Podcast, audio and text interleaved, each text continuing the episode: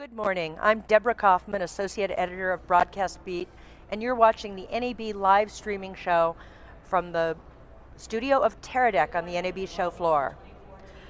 Welcome again. We have a really great group of visitors, and our very first visitor is the president, Dan May of Blackmagic Design. Welcome, Dan. Deborah, always good to be with you. Well, I'm so happy you're here because Blackmagic never comes to NAB without amazing. Your product development cycle is insane. Yeah, we definitely try to stay busy. We try to keep it exciting. We try to surprise people. So uh, we feel 2014 was another great year for us, and we're very happy the way the show's going so far. Well, I think people expected to, a new camera because that's been what you've been doing for, for quite a while now. But you also brought some other surprises. Um, I know you, you brought some significant products here. Where do we want to start? I, would probably start with our Ursa camera. It is, okay. it is it is probably the product that steals kind of the wind out of the room. You know, we've, we've come with some 10 new announcements, 14 new hardware products, a big Resolve update, but everyone comes and they see Ursa. It's our full-size production Ultra HD camera. It, it looks amazing. It, it's beautiful. It's high tech, and it has.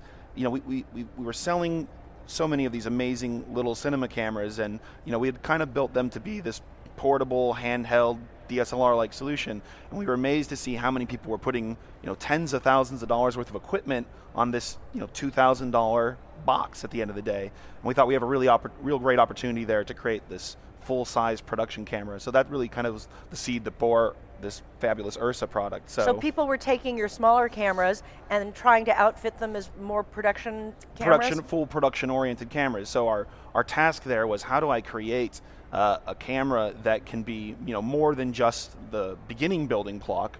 And how can it be a camera that uh, a single user could operate, perhaps either on a tripod or on a shoulder mount, or, or how do I make a camera that multiple people can work around? It's the idea of this big, beautiful 10 inch screen that comes out where I could have a director standing there to make sure things are in frame, and I could have a focus assist on the other side that's pulling focus, and an, and an audio assist that's working with the audio meters, and thinking about the workflow around this camera, how I can have multiple users, or just the single use um, trying to make it sure that we have enough of the parts on there to be truly considered a full-size production camera. So, uh, it, you know, it's been a, a, a, great development of the product, and uh, the, the response has been amazing about it. So I'm sure in the development you must have also spoken to users and found out from them what did they want, what they wanted. What were the things that they most wanted from the camera? You know, a couple of the things that uh, were really important in this were, you know, number one, we've always been asked about getting to a higher frame rate than, than 30p, and on the small cameras, we're dealing with a heat issue. So now that we have a larger body, we can go up to 60 frames per second. Uh, there's a water cooling system within the camera, which is a really neat high-tech uh, cool. piece in there. You know, we've moved over to CFast 2, which is a, a, a newer media that can handle uh, higher higher frame rates, and we're, we're excited to be dealing with that.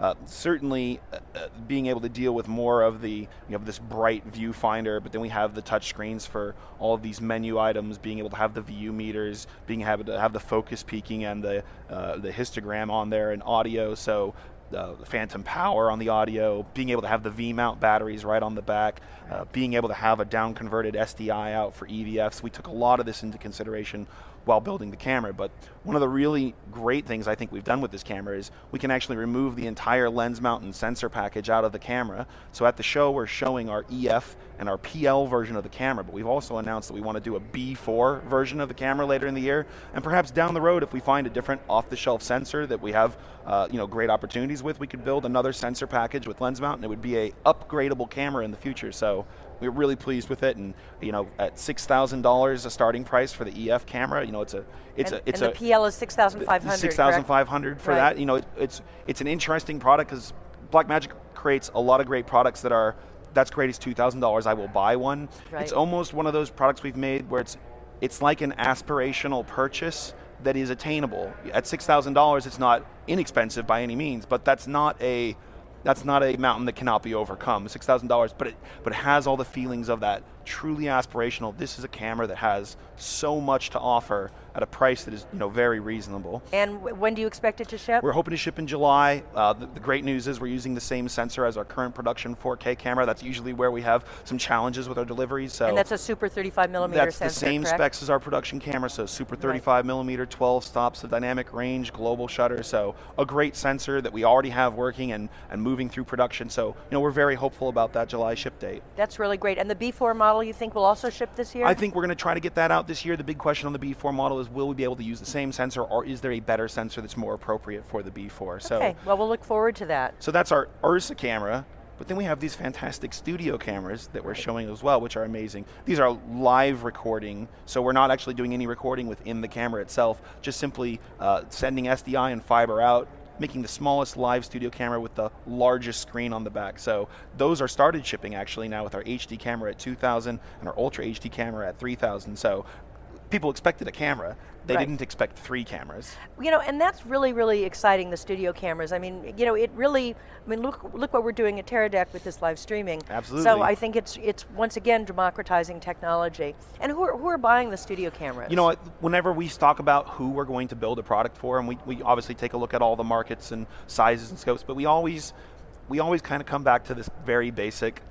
If I were a 20 year old person looking to do live broadcast or filmmaking or you know any of the bits of our industry, how could I get and use this product? And almost every product, whether it's a Decklink or a uh, or DaVinci Resolve or a camera, is you know I have to make it attainable for that person. I have to make it usable by that person.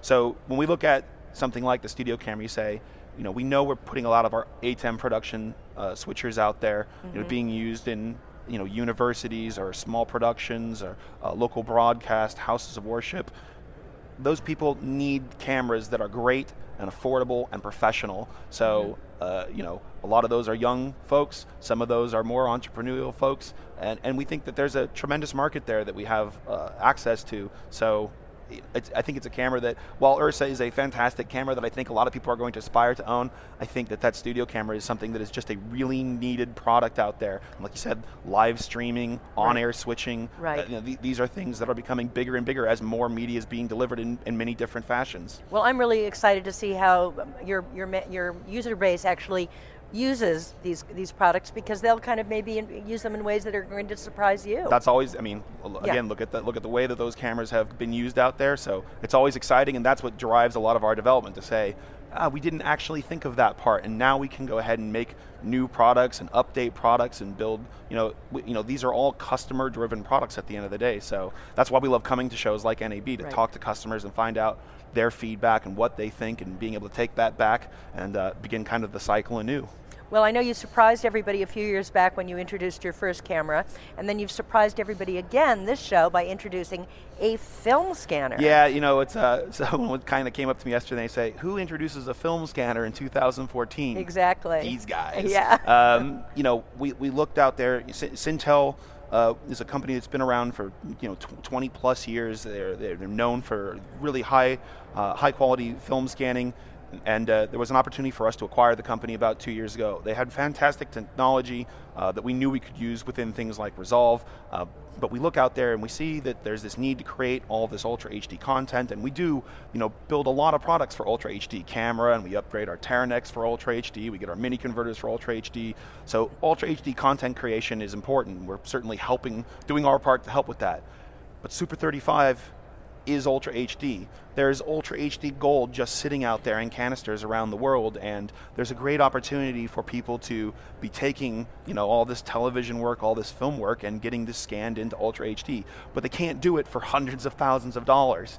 So we, have come to the show with a. Well, it's really the first time we've ever called it a technology demo. But you know, for thirty thousand dollars, we have this very modern film scanner that is virtually silent, doesn't vibrate, has this very smooth action but uses high tech like Thunderbolt 2. Mm-hmm. So Thunderbolt 2 from Super 35 to Ultra HD, completely revolutionary. Uh, people are blown away. I mean, we're all kind of film and video nerds, so you know, there's part of us that just wants to do it because it's fantastic. And there's part of us that are just really excited about having that out for people to use. You know, I was very personally excited about it. I've been in the post industry for almost 30 years, I hate to say, and in the early days, I mean, I vividly remember Cintel scanners and uh, well, telecine actually, and yeah. they were these huge room-sized things and required assistance to put up the reels, and you know it was very um, a, a, very high-end part of the post business, and to be able to mount it on a wall yeah. or put it on a desk and own one for thirty thousand dollars is amazing, and I especially appreciate the fact that you're you know I think you've really hit the nail on the head when you say there's a great need for ultra HD content. Every single can of film is really a gold mine. Yep. And I think a lot of film lovers are going to really thank you for inventing And this. And that's our hope. I mean, obviously we're about selling lots of products, but Yes. the Cintel is a product that we feel that if I'm a post-production facility that I was never able to offer film scanning, this is something that A is a beautiful piece of equipment that can be a centerpiece, but also gives you that great capability to offer something that people really still are going to want, and especially with this push with Ultra HD, we think there's a really great opportunity there. now, can you connect it to the DaVinci Resolve? Well, what the, the hope there is is that we'll get it all scanned into Ultra HD, and we'll bring it into Resolve 11, Right. which is our other big new announcement. Because, of course, oh, well, please go on. 70 new editing features amongst Right. 140 new features. Uh, it's a fantastic update where we've added things to make it more workflow friendly, not only within our own software to be able to bring in raw files, edit, color, and deliver, but of course remaining as open as possible with other softwares out there because we realize that we are not the only solution and people are uh, they're very engaged with other software you know suppliers as well. So if i want to be a media composer editor or i want a round trip with final cut pro x uh, that's fantastic. And some of these editing features while they do make it a very robust editor in its own right they help with that compatibility for round tripping and, and getting in for color grading and finishing so um, you know resolve 11 it has been a tremendous success for us.